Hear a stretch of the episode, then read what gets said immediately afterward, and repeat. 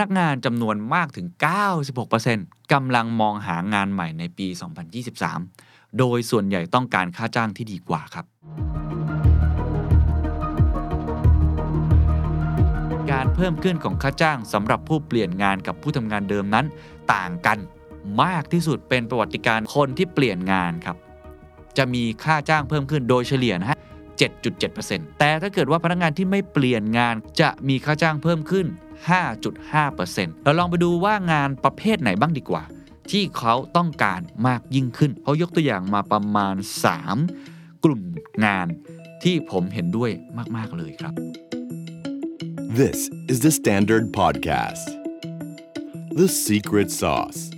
Executive Espresso. สวัสดีครับ ผมเคนนักครินทร์และนี่คือ The Secret Sauce Executive Espresso สรุปความเคลื่อนไหวในโลกเศรษฐกิจธุรกิจ แบบเข้มข้นเหมือนเอสเปรสโซให้ผู้บริหารอย่างคุณไม่พลาดประเด็นสำคัญ คุณกำลังหางานใหม่อยู่ใช่หรือไม่ ถ้าใครตอบว่าใช่ คุณเป็นคนส่วนใหญ่ และเป็นคนปกติครับ มีงานวิจัยบอกนะครับว่าในปี 2023 นี้ ผู้ที่ตอบแบบสอบถาม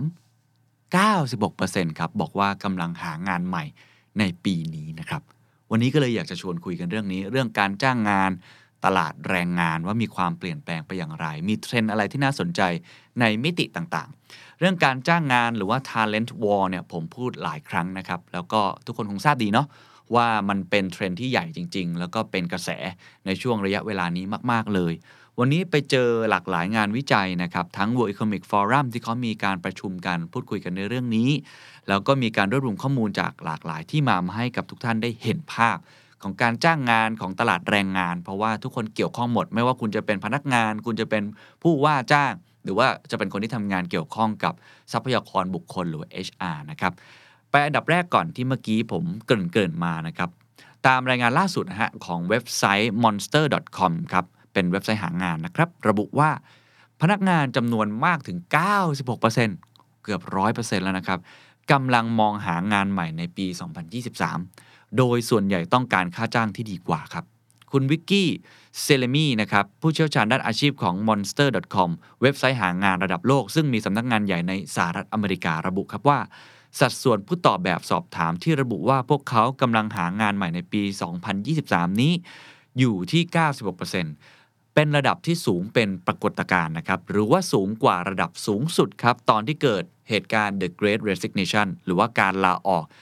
ครั้งโมโหลานเมื่อช่วงโควิด 2020 มาแล้วนะครับ ขณะที่เกือบครึ่งหรือว่า 40%ของผู้หางานกล่าวอย่างนี้ครับว่า พวกเขาต้องการรายได้ที่สูงขึ้น เนื่องจากอัตราเงินเฟ้อ และค่าใช้จ่ายที่เพิ่มขึ้น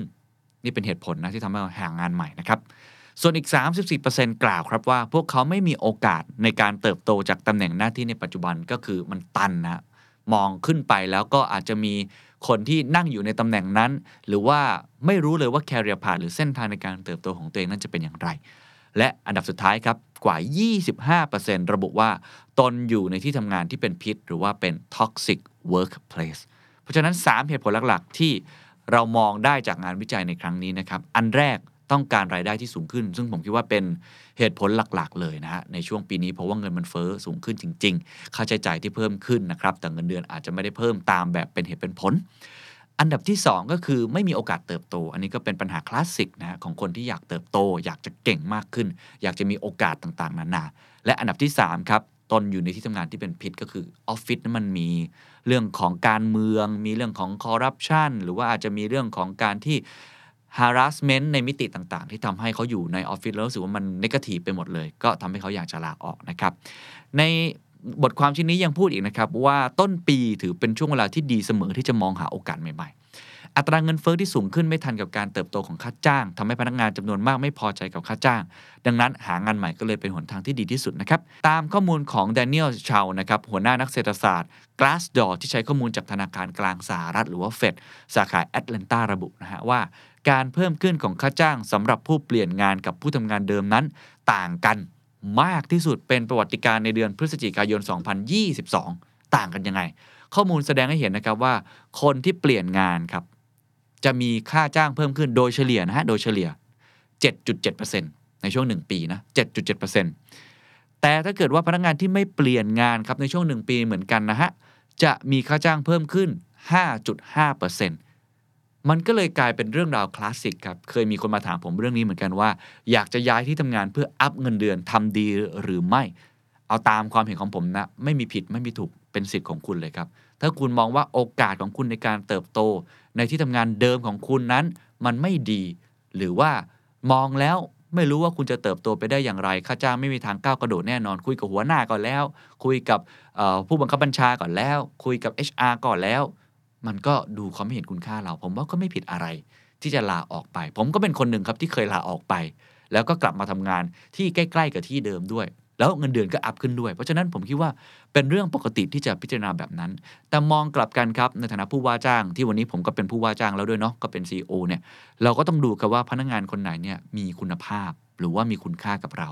เราก็คงจะต้องเพิ่มในอัตราที่เขายอมรับได้ เพื่อไม่ให้เขานั้นย้ายไปทำงานในที่อื่น อันนี้ก็เป็นปัญหาคลาสสิกนะครับบทความนี้ยังบอกนะฮะว่าแม้ว่ามีโอกาสที่ตลาดงานจะคลายความร้อนแรงลงเนื่องจากความกังวลเกี่ยวกับภาวะเศรษฐกิจถดถอย แต่ข้อมูลของรัฐบาลล่าสุดแสดงให้เห็นว่า ตลาดแรงงานของสหรัฐยังคงแข็งแกร่ง โดยมีอัตราการว่างงานต่ำเป็นประวัติการณ์ที่ 3.5%โดยบาบาร่าซาฟานีครับประธาน Career Solvers ในนิวยอร์กกล่าวครับว่าไตรมาสแรกของปีเป็นช่วงเวลาที่ดีเสมอ เพราะงบประมาณทางการคลังนั้นได้รับการเติมเต็มแล้ว และแม้จะมีรายงานการเลิกจ้างจำนวนมากเมื่อเร็วๆนี้ แต่ว่ามันไม่ใช่ทุกอุตสาหกรรม บางอุตสาหกรรมยังไปได้สวย อย่างไรก็ตามครับคุณซาฟานีครับเตือนนะครับว่าเพื่อให้ได้งานที่ดีขึ้น เงินเดือนนั้นไม่ใช่ทุกสิ่งทุกอย่าง เนื่องจากมีปัจจัยอื่น ๆ ที่ต้องพิจารณาได้แก่โอกาสสำหรับความก้าวหน้า ความยืดหยุ่น และความสมดุลระหว่างการทำงานและชีวิตที่ดี ก็แสดงให้เห็นนะครับว่าตลาดแรงงานสหรัฐตอนนี้แข็งแกร่งจริง ๆ นะฮะ นั่นทำให้ปัญหาเรื่องเงินเฟ้อหรือปัญหาเรื่องอื่น ๆ เนี่ยที่ทางการไม่ว่าจะเป็นทางเฟดหรือว่าทางรัฐมนตรีว่าการกระทรวงการคลัง ก็ออกมาพูดเรื่องนี้บ่อยๆ ในสภาวะตลาดแบบนี้นะครับ แต่อย่างไรก็ดีมันไม่ใช่ทุกอุตสาหกรรมเนาะบางอุตสาหกรรมก็มีการปลดพนักงานออกเป็นจำนวนมาก โดยเฉพาะฝั่งที่เป็น IT หรือว่าเทคโนโลยีนะครับเพราะว่าเขามีการเพิ่มคนไปมากแล้วพอสมควร แต่ผมชอบในช่วงท้ายที่เขาพูดเมื่อสักครู่เนี่ยฮะคุณซาฟานี่เนี่ยบอกว่า สิ่งที่ต้องพิจารณาอย่ามองแค่เงินอย่างเดียวอะของผมนี่ถือว่าเป็นมอตโต้ตัวผมเลย เงินเนี่ย มันสามารถที่จะอัปเกรดได้ในระยะยาว ถ้าตัวคุณเองนั้นมีคุณค่ามากพอ อย่ามองแค่ระยะสั้น ให้มองสิ่งนี้ดีกว่าครับ ก็คือโอกาสสำหรับความก้าวหน้า ถ้ามองโอกาสมองไปข้างหน้ายาวๆ แล้วคุณเป็นส่วนหนึ่งขององค์กรนี้ได้ มีคุณค่าในองค์กรนี้ได้เป็นคนสำคัญ และองค์กรนั้นมี growth rate หรืออัตราการเติบโตที่น่าสนใจ อยู่ในขาขึ้น และเขากำลังมี growth story เรื่องราวใหม่ๆ เพิ่มขึ้นมา แล้วคุณจะเป็นส่วนหนึ่งของเขาได้ ผมก็คิดว่าอันนี้ก็ถือว่าเป็นหนึ่งในปัจจัยแล้วกันเนาะในการพิจารณา อีกมุมหนึ่งที่เขาพูดก็คือเรื่องของความยืดหยุ่นนั่นเองอะอันนี้คืองานวิจัยอันแรก อีกอันหนึงครับของ World Economic Forum อันนี้ก็น่าสนใจไม่แพ้กันครับ แต่จะเป็นภาพค่อนข้างแมกโรนิดนึงนะครับ เป็นภาพใหญ่ World Economic Forum บอกอย่างนี้ครับว่า การจ้างงานทั่วโลกในปี 2023 เนี่ยนะครับชะลอตัวลง ท่ามกลางความไม่แน่นอนทางเศรษฐกิจ แต่ว่าตลาดแรงงานนั้นยังคงค่อนข้างตึงตัว เมื่อเทียบกับช่วงก่อนการระบาดโควิด -19 โดยเอเลนบลูโคฟอ u เดอร์ของ LinkedIn นะคาดว่าตลาดแรงงานจะยังคงตึงตัวไปอย่างต่อเนื่อง ในปี 2023 LinkedIn นะครับพิจารณาความตึงตัวของตลาดแรงงานโดยเขาพิจารณาจากตรงนี้ครับ อัตราส่วนของงานที่เปิดรับก็คือตำแหน่งเนาะต่อผู้สมัครบน LinkedIn คือ LinkedIn เนี่ยเขามีสมาชิกกว่า 875 ล้านคนทั่วโลก มันก็เลยสามารถที่จะทำเป็นงานวิจัยย่อมๆได้ ข้อมูลของเขาครับแสดงให้เห็นว่าตลาดแรงงานทั่วโลกยังคงตึงตัว เมื่อเทียบกับช่วงก่อนการระบาดโควิด -19 มันหมายความว่าอะไรมันหมายความว่าในช่วง 12 เดือนข้างหน้านี้จะมีความท้าทายมากขึ้น แต่ก็ยังมีโอกาสสำหรับผู้ที่ต้องการย้ายงานในสายอาชีพ เราลองไปดูกราฟเส้นนี้ครับนี่ฮะกราฟอันนี้จะบอกชัดเจนในหลาย ๆ ประเทศนะครับ มีทั้งเยอรมนีไอร์แลนด์เนเธอร์แลนด์สหรัฐอเมริกาสหรัฐอาณาจักรฝรั่งเศส หรือว่าแคนาดานะครับคือก็คือตำแหน่งงานที่เขาเปิดกับคนที่มาสมัครเนี่ยมันค่อนข้างยังตึงตัวอยู่เนาะ เมื่อเทียบกับช่วงก่อนโควิด -19 ยกตัวอย่างแล้วกันนะครับ เราลองดูสหรัฐอเมริกาก็ได้ครับ เส้นออกจะสีม่วงม่วงนิดหนึ่งนะม่วงอ่อนๆเนี่ยนะครับ ในช่วงปี 2020 เนาะช่วง January หรือว่า April เนี่ยตัวเลขอยู่ที่ประมาณ 0.5 0.5 ก็คือใน 1 ตำแหน่งเนี่ยมีคนสมัครมา 2 คนนะก็1หาร2นะก็ได้ 0.5 นะครับ แต่ว่าพอ หลังโควิดมาเนี่ยครับช่วงปลายปีที่แล้วนะครับ ช่วงธันวาคมปี 2022 ตัวเลขอยู่ที่ 0.9อะผมปัดไปประมาณ 1 แล้วกันเนาะก็เหมือนกับว่า 1ตำแหน่งเนี่ยมีคนสมัครมาเนี่ยหคนนะเทียบเป็นประมาณนั้นนะครับ ซึ่งมันไม่ได้บอกนะว่าตำแหน่งมีมากขึ้นหรืออย่างไรบางทีเราอาจจะไม่รู้เพราะว่ามันดูที่สัดส่วน แต่ถ้าเราดูตรงนี้ก็แสดงว่ามันค่อนข้างตึงตัว ยังตึงตัวอยู่ แม้ว่ามันจะดีมากขึ้นแล้ว คือไม่ได้แย่งกันเหมือนแต่ก่อน ก่อนหน้านี้คือ 1ตำแหน่งเนี่ยมีถึง 2 คน เพราะฉะนั้นมีจะจะต้องมีคนหนึ่งที่ไม่ได้ใช่ไหมฮะแต่อันเนี้ยมันแนวโน้มมันค่อนข้างดีขึ้น ดีขึ้นก็คือแสดงว่าในตำแหน่งนั้นๆเนี่ยคนที่มาสมัครเนี่ยมันอาจจะจำนวนเนี่ยพอดีอะก็ทำให้อัตราการที่จะแย่งงานอะไรต่างๆเนี่ยมันก็จะลดน้อยถอยลงไปนะครับเขาสรุปอย่างนี้ว่าข้อมูลจาก LinkedIn จะเห็นได้ว่าโดยเฉลี่ยแล้ว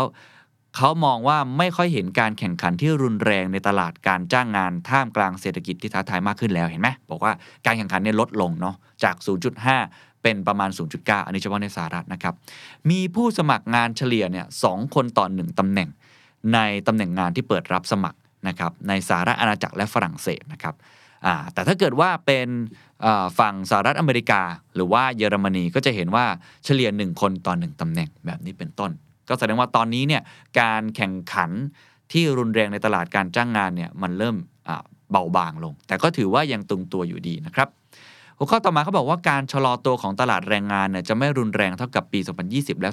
2009 คุณอเลนบลูครับโคฟ o เดอร์ของ LinkedIn ระบุว่าถึงแม้ว่าคาดการณ์ว่าเศรษฐกิจจะชะลอตัวในหลายพื้นที่ทั่วโลกต่อไปในปี 2023 แต่ว่าการชะลอตัวของตลาดแรงงานจะไม่รุนแรงเท่ากับปี 2020 และ 2009 ก็คือไม่ได้เลวร้ายขนาดนั้นยังพอมีตำแหน่งอยู่บ้างเนาะแม้ว่าการจ้างงานมีแนวโน้มที่จะชะลอตัวต่อไปบ้าง แต่เป็นการลดลงมาจากระดับสูงสุดเป็นประวัติการ และการชะลอตัวของการเติบโตของเศรษฐกิจในปี 2023 โดยทั่วไปคาดว่าจะไม่เกิดเหตุการณ์ที่การว่างงานเพิ่มขึ้นเป็นจำนวนมากนะครับก็คือแสดงว่า ไม่ชะลอมากขนาดนั้น อาจจะเป็นแค่บาง sector ที่เราเห็นมีการปลดคนเป็นจำนวนมากอย่างที่ผมกล่าวไปแล้วนะครับ มาดูอีกข้อข้อหนึ่งครับ global talent trends ของ LinkedIn นะครับ มีข้อมูลเชิงลึกมาบอกอย่างนี้ บอกว่า global talent trend หรือว่าเทรนด์แนวโน้มของคนที่เป็นคนเก่งนะ เป็น talent ระดับโลกของ LinkedIn เนี่ยเขาบอกว่าคนเหล่านี้คนที่เป็น talent นะครับนายจ้างต้องฟังดีๆเนาะว่าเขาให้ความสำคัญกับอะไร พนักงานที่เป็น talent ยังคงให้ความสำคัญมีอยู่ 3 อย่างด้วยกัน 1. work life balance อ่าผมเคยกล่าวไปแล้วหลายตอนว่า หลังจากนี้ครับ คนทำงานเนี่ยเขากลับมามองเรื่องชีวิตของเขามากยิ่งขึ้น ไม่ใช่ว่าหามรุ่งหามข้ามอีกต่อไป มันเบิร์นเอาท์เนาะแล้วเกิดปัญหาเรื่อง mental health หรือว่าสุขภาพจิตได้ 2. ต้องมี flexibility คือการจัดการงานที่ยืดหยุ่นมากขึ้น งานมันควรจะทำงานที่บ้านก็ได้ทำงานที่ไหนก็ได้มากขึ้น ไม่ได้จำเป็นต้องเข้าออฟฟิศตลอดไป และ 3 ครับ ต้องมีการยกระดับทักษะ เพราะว่าถ้าไม่มีการยกระดับทักษะขึ้นมา คนเหล่านั้นเขาก็จะไม่เก่งขึ้น คนเก่งเนี่ยเขาอยากเก่งขึ้นไปเรื่อยๆ เพราะฉะนั้น 3 ปัจจัยที่ต้องพิจารณาครับ 1. work life balance 2. flexibility การจัดการงานที่ยืดหยุ่น 3. การ up skill re skill การยกระดับทักษะให้กับเขานะครับ เราลองไปดูว่างานประเภทไหนบ้างดีกว่า ที่เขาต้องการมากยิ่งขึ้น อะผมเคยจัดไปตอนหนึ่งเนาะอันนี้เป็นอีกมุมหนึ่งซึ่งผมว่าน่าสนใจเขายกตัวอย่างมาประมาณ 3 กลุ่มงานที่ผมเห็นด้วยมาก ๆ เลยครับ กลุ่มแรกครับเขาเรียกว่า green jobs อ่าก็คืองานอาชีพตำแหน่งเกี่ยวข้องกับความยั่งยืนสิ่งแวดล้อมมีจำนวนเพิ่มขึ้นอย่างมาก อันเป็นผลจากเรื่องต่างๆ นานานะครับ COP twenty-six twenty-sevenเรื่องของการเปลี่ยนแปลงสภาพภูมิอากาศนะครับเขาบอกว่าบริษัทต่างๆ ต้องต่อสู้กับความต้องการ ในการส่งเสริมเรื่องความยั่งยืนมากขึ้น ข้อมูลเชิงลึกครับ แสดงให้เห็นว่าบทบาทด้านความยั่งยืนเป็นที่ต้องการใน 13 ประเทศดังนี้ออสเตรเลีย บราซิล ฝรั่งเศส เยอรมนี อินเดีย ซาอุดิอาระเบีย สหรัฐอาณาจักร และสหรัฐอเมริกา ประเทศไทยอาจจะยังไม่อยู่ในเข้าข่ายตรงนี้ แต่ผมเชื่อว่าเทรนในอนาคต ก็มีแนวโน้มว่าจะเป็นที่ต้องการมากยิ่งขึ้นนะครับ นั่นคืองานประเภทแรก ซึ่ง Green Jobs เนี่ยมหาศาลนะฮะ ไม่ว่าจะเป็นวิศวกรด้านสิ่งแวดล้อม หรือว่างานที่เกี่ยวข้องกับการตลาดความยั่งยืน คนคำนวณคาร์บอน หรือแม้แต่ตัว S หรือตัว G เกี่ยวกับ governance หรือสังคมก็เกี่ยวนะครับ ต่อไปครับ กลุ่มที่ 2 ครับที่เขาพยายามจะพูดขึ้นมาเขาบอกว่าการจ้างงานสาย Cyber Security เพิ่มขึ้นในหลายประเทศเพื่อรับมือกับภัยคุกคามทางไซเบอร์ อันนี้ก็เกี่ยวเนาะรายงานทางด้านอาชญากรรมทางอินเทอร์เน็ตประจำปีล่าสุดของ FBI ประมาณการว่าอาชญากรรมทางไซเบอร์ สร้างความเสียหายกับเศรษฐกิจสหรัฐประมาณ 6.9 พันล้านดอลลาร์ก็เลยไม่น่าแปลกใจที่ใครๆก็ต้องจ้างยามนะเป็นยามไซเบอร์มากยิ่งขึ้น ผมว่างานที่เกี่ยวข้องกับดิจิทัลเนี่ยมันเพิ่มมากขึ้นอยู่แล้วในหลากหลายมิติ คนคงอาจจะนึกถึงคนเขียนโค้ด คนที่ทำ Data Scientist แต่อีกมุมหนึ่งด้านดิจิทัลก็คือด้านนี้แหละครับ Cyber Security หรือว่าด้านที่เป็นความเสี่ยงด้านดิจิทัลเรื่อง Data Privacy แบบนี้เป็นต้นมาแรงจริง ๆ เพราะฉะนั้นใครที่มีความเข้าใจในเรื่องนี้ก็มีโอกาสจะได้งานเพิ่มขึ้นนะครับ อันดับที่ 3 ครับ เป็นความต้องการตำแหน่ง Sales และ Business Development หรือ BD ที่เพิ่มมากขึ้น ข้อมูลเชิงลึกนะครับ แสดงให้เห็นว่าธุรกิจต่างๆ ในทั่วโลกกำลังมุ่งเน้นไปที่ความสามารถพิเศษในทุกขั้นตอน เรื่องของใช่แล้วครับ ลูกค้าครับ customer journey customer centric การจะมีตรงนี้ได้ก็ต้องมีเรื่องของ sales หรือว่า business development ที่ดีนะครับ ตั้งแต่การสร้างโอกาสในการขาย ไปจนถึงการรักษาฐานลูกค้าเอาไว้ เพราะฉะนั้นก็ค่อนข้างจำเป็นมากๆนะครับที่คืองานใน 3 กลุ่มนะครับผมทวนอีกครั้ง Green Jobs เกี่ยวกับ Cyber Security แล้วก็เกี่ยวกับ Sales and Business Development นะครับอันสุดท้ายเขาบอกว่าการเข้าถึงการว่าจ้างอย่างเสมอภาคครับ จากข้อมูลของ World Economic Forum เขาบอกว่าภายในปี 2025 อีก 2 ปีเองนะ ไม่นานนะครับ งานใหม่ครับ ประมาณ 97 ล้านตำแหน่งจะเกิดขึ้น ท่ามกลางข่าวดีนี้ก็มีข่าวร้าย และอีก 85 ล้านตำแหน่งจะถูกแทนที่ด้วยการเปลี่ยนแปลงในการทำงานของมนุษย์ และเครื่องจักรครับ คือมีงานใหม่เกิดขึ้นก็จริง แต่ว่างานเดิมก็จะถูกแทนที่ อันนี้แล้วแต่คนนะ บางคนเล่าประโยคหลังขึ้นมาก่อน งานจะหายไปกว่า 85 ล้านตำแหน่ง อาจจะถูกแทนที่ เรื่องของมนุษย์เนี่ยจะหายไปเอาเครื่องจักรเข้ามา แต่ในขณะเดียวกันไม่ต้องกังวลครับ เพราะว่าจะมีงานใหม่ ๆตำแหน่งใหม่ ๆ ที่จะเกิดขึ้นกว่า 97 ล้านตำแหน่งคำถามคือ ไอ้97 ล้านตำแหน่งนั้น คุณมีโอกาสหรือมีความพร้อมที่จะรับงานในตรงนั้นหรือเปล่า ถ้าคุณยังทำงานเดิมๆ คุณอาจจะเป็นส่วนที่โดนหุ่นยนต์แทนที่ก็ได้ แต่ถ้าเกิดว่าคุณมีความสามารถ up skill re skill ตัวเอง มองเห็นช่องทางโอกาส cyber security green jobs sales and business development หรือว่ามีเรื่อง digital skill เพิ่มเติมเข้ามา soft skill เพิ่มเติมเข้ามาทำงานร่วมกับหุ่นยนต์ ไม่ได้ตกเป็นทาสของหุ่นยนต์ ก็ไม่แน่ครับ เราอาจจะเป็นส่วนหนึ่งของ 97 ล้านตำแหน่งก็เป็นไปได้ครับ นี่คือทั้งหมดนะครับของเทรนด์การจ้างงานหรือว่าตลาดแรงงานในปี 2023 นะครับ ช่วงท้ายผมมี 2 บทความที่มีความเห็นที่คล้าย ๆ กัน แล้วก็น่าจะเป็นบทสรุปของตอนนี้นะครับ ในงาน Economic Forum เนี่ยนะครับที่ดาวอสเนี่ย มีหัวข้อที่เกี่ยวข้องกับการจ้างงานค่อนข้างมากนะแล้วผมว่ามันบอกเทรนอะไรหลาย ๆ อย่างนะครับ เช่นเรื่องของ The Jobs Consortium นะฮะเป็นการรวมตัวกันของ CEO และรัฐมนตรีที่มีวิสัยทัศน์ร่วมกัน เพื่ออนาคตที่ดีกว่าในการทำงานสำหรับทุกคน ก็พยายามมาถกกันนะมาคุยกันว่าจะทำยังไงให้ตลาดแรงงานมันดีขึ้นนะครับแล้วก็ทุกคนก็มองเห็นความสำคัญของการลงทุน ในเรื่องของภาคส่วนเกี่ยวกับตลาดแรงงาน เพื่อนำไปสู่การสร้างงานที่ดี มีคุณภาพของงานสูงค่าจ้างที่ยุติธรรมและการเปลี่ยนงานแบบดินามิกคือทุกคนมองเห็นว่าเรื่องนี้เป็นเรื่องใหญ่เป็นเรื่องสำคัญ อีกเวทีหนึ่งผมชอบชื่อเวทีนี้มากเลยครับ ใช้คำว่า reskilling revolution การปฏิวัติการ reskill ครับเขาบอกอย่างนี้บอกว่ามีเป้าหมายเพื่อช่วยเหลือผู้คน 1,000 ล้านคน ในอีก 10 ปีข้างหน้า นี่เหมือนเป็นภารกิจเลยครับ ช่วยอะไรครับ ช่วยเหลือประเทศบริษัท และการดำรงชีวิตในอนาคต โครงการที่มีความทะเยอทะยานอันนี้ พยายามอย่างยิ่งครับ ที่จะเตรียมบุคลากรทั่วโลกด้วยทักษะที่จำเป็นในการเปลี่ยนสายอาชีพไปสู่งานใหม่ๆ อันเนื่องมาจากการเปลี่ยนแปลงทางเทคโนโลยีมันบอกอะไรครับ reskilling revolution เนี่ยมันเป็นโครงการนะทำกันเป็นจริงเป็นจังพอสมควรเลย แต่ผมไม่รู้ว่าลงเงินกันเยอะมากน้อยแค่ไหน แต่อย่างน้อยเป็นการเริ่มต้นว่า 10 ปีหลังจากนี้ครับ ใครไม่ปฏิวัติการ reskill ก็อาจจะตกงานได้จริง ๆ นะครับ อันนี้เป็นของจริงแล้ว แล้วก็มีความอันตรายอย่างยิ่ง สอดคล้องกับอีกบทความหนึ่งครับ ซึ่งอันนี้เป็นเรื่องของตลาดแรงงานในประเทศไทยนะครับ เราเห็นแล้วนะครับว่าในประเทศไทยเอง มีการขึ้นค่าแรงขั้นต่ำไปเนาะ การจ้างงานอะไรต่างๆ ก็ปีนี้ก็ดียิ่งขึ้นนะครับ แต่ว่าสิ่งที่น่าสนใจอันนี้มันคือเรื่องของ บทสรุปมากกว่านะครับ ว่าเราจะทำอย่างไรเพื่อให้ไอการขึ้นค่าแรงนี้มันสอดคล้องกันกับผลิตผลนะครับ หรือว่าผลผลิตของคนที่เป็นผู้ว่าจ้าง เขาบอกว่าการแบกรับต้นทุนที่เพิ่มขึ้นก็คือค่าแรงมันเพิ่มขึ้นนี้ อาจจะทำให้ SME ส่วนหนึ่งแบกรับต้นทุนไม่ไหว แล้วก็จะมีแนวโน้มที่จะชะลอการจ้างงาน หรือว่าเลิกกิจการ ส่วนอุตสาหกรรมขนาดใหญ่สามารถรองรับแรงกระแทกได้มากกว่าก็จริง แต่ก็คงต้องมีการทบทวนแผนการจ้างงาน การชะลอการลงทุนระยะสั้น หรือแม้แต่การนำเอาเทคโนโลยีสมัยใหม่มาปรับใช้แทนแรงงาน รวมถึงการลงทุนตรงจากต่างประเทศที่อาจจะชะลอลง เพราะต้นทุนค่าแรงของไทยสูงมากขึ้น เมื่อเทียบกับประเทศเพื่อนบ้าน และประเทศคู่แข่งนั้นโจทย์ตรงนี้คืออะไรครับ ในเมื่อเราขึ้นค่าแรงไป โจทย์ตรงนี้คืออะไรครับ เมื่อเทคโนโลยีมันเปลี่ยน โจทย์ตรงนี้คืออะไรครับ โจทย์สำคัญที่สุด ซึ่งผมว่าทุกงานวิจัยสอดคล้อง เช่นเดียวกันคือทำแบบเดิมไม่ได้ครับ หัวใจในตอนนี้ 10 ปีหลังจากนี้นับจากปีนี้เลยก็ว่าได้ครับ คือหัวเรือหัวต่อการเปลี่ยนผ่านทางประวัติศาสตร์อย่างยิ่งของแรงงานครับ ถ้าเกิดว่าไม่มีการปฏิวัติการ reskill reskilling revolution ผมว่าโอกาสในการตกงานของเราก็จะสูงมากขึ้น โอกาสที่จะทำให้เราไม่สามารถที่จะเพิ่มประสิทธิภาพในการทำงาน หรือแม้แต่รายได้ก็ตามที จะทำยังไงให้เอาเทคโนโลยีเข้ามาช่วยเอาหุ่นยนต์เข้ามาช่วย ในขณะเดียวกันคนก็ปรับเปลี่ยนหนีหุ่นยนต์ไปเรื่อยๆ มีการ up skill re skill เพิ่มมากขึ้น อันนี้น่าจะเป็นโจทย์ใหญ่ที่สุดในช่วงเวลาแบบนี้นะครับ reskilling revolution ปฏิวัติการ up skill re skill สวัสดีครับ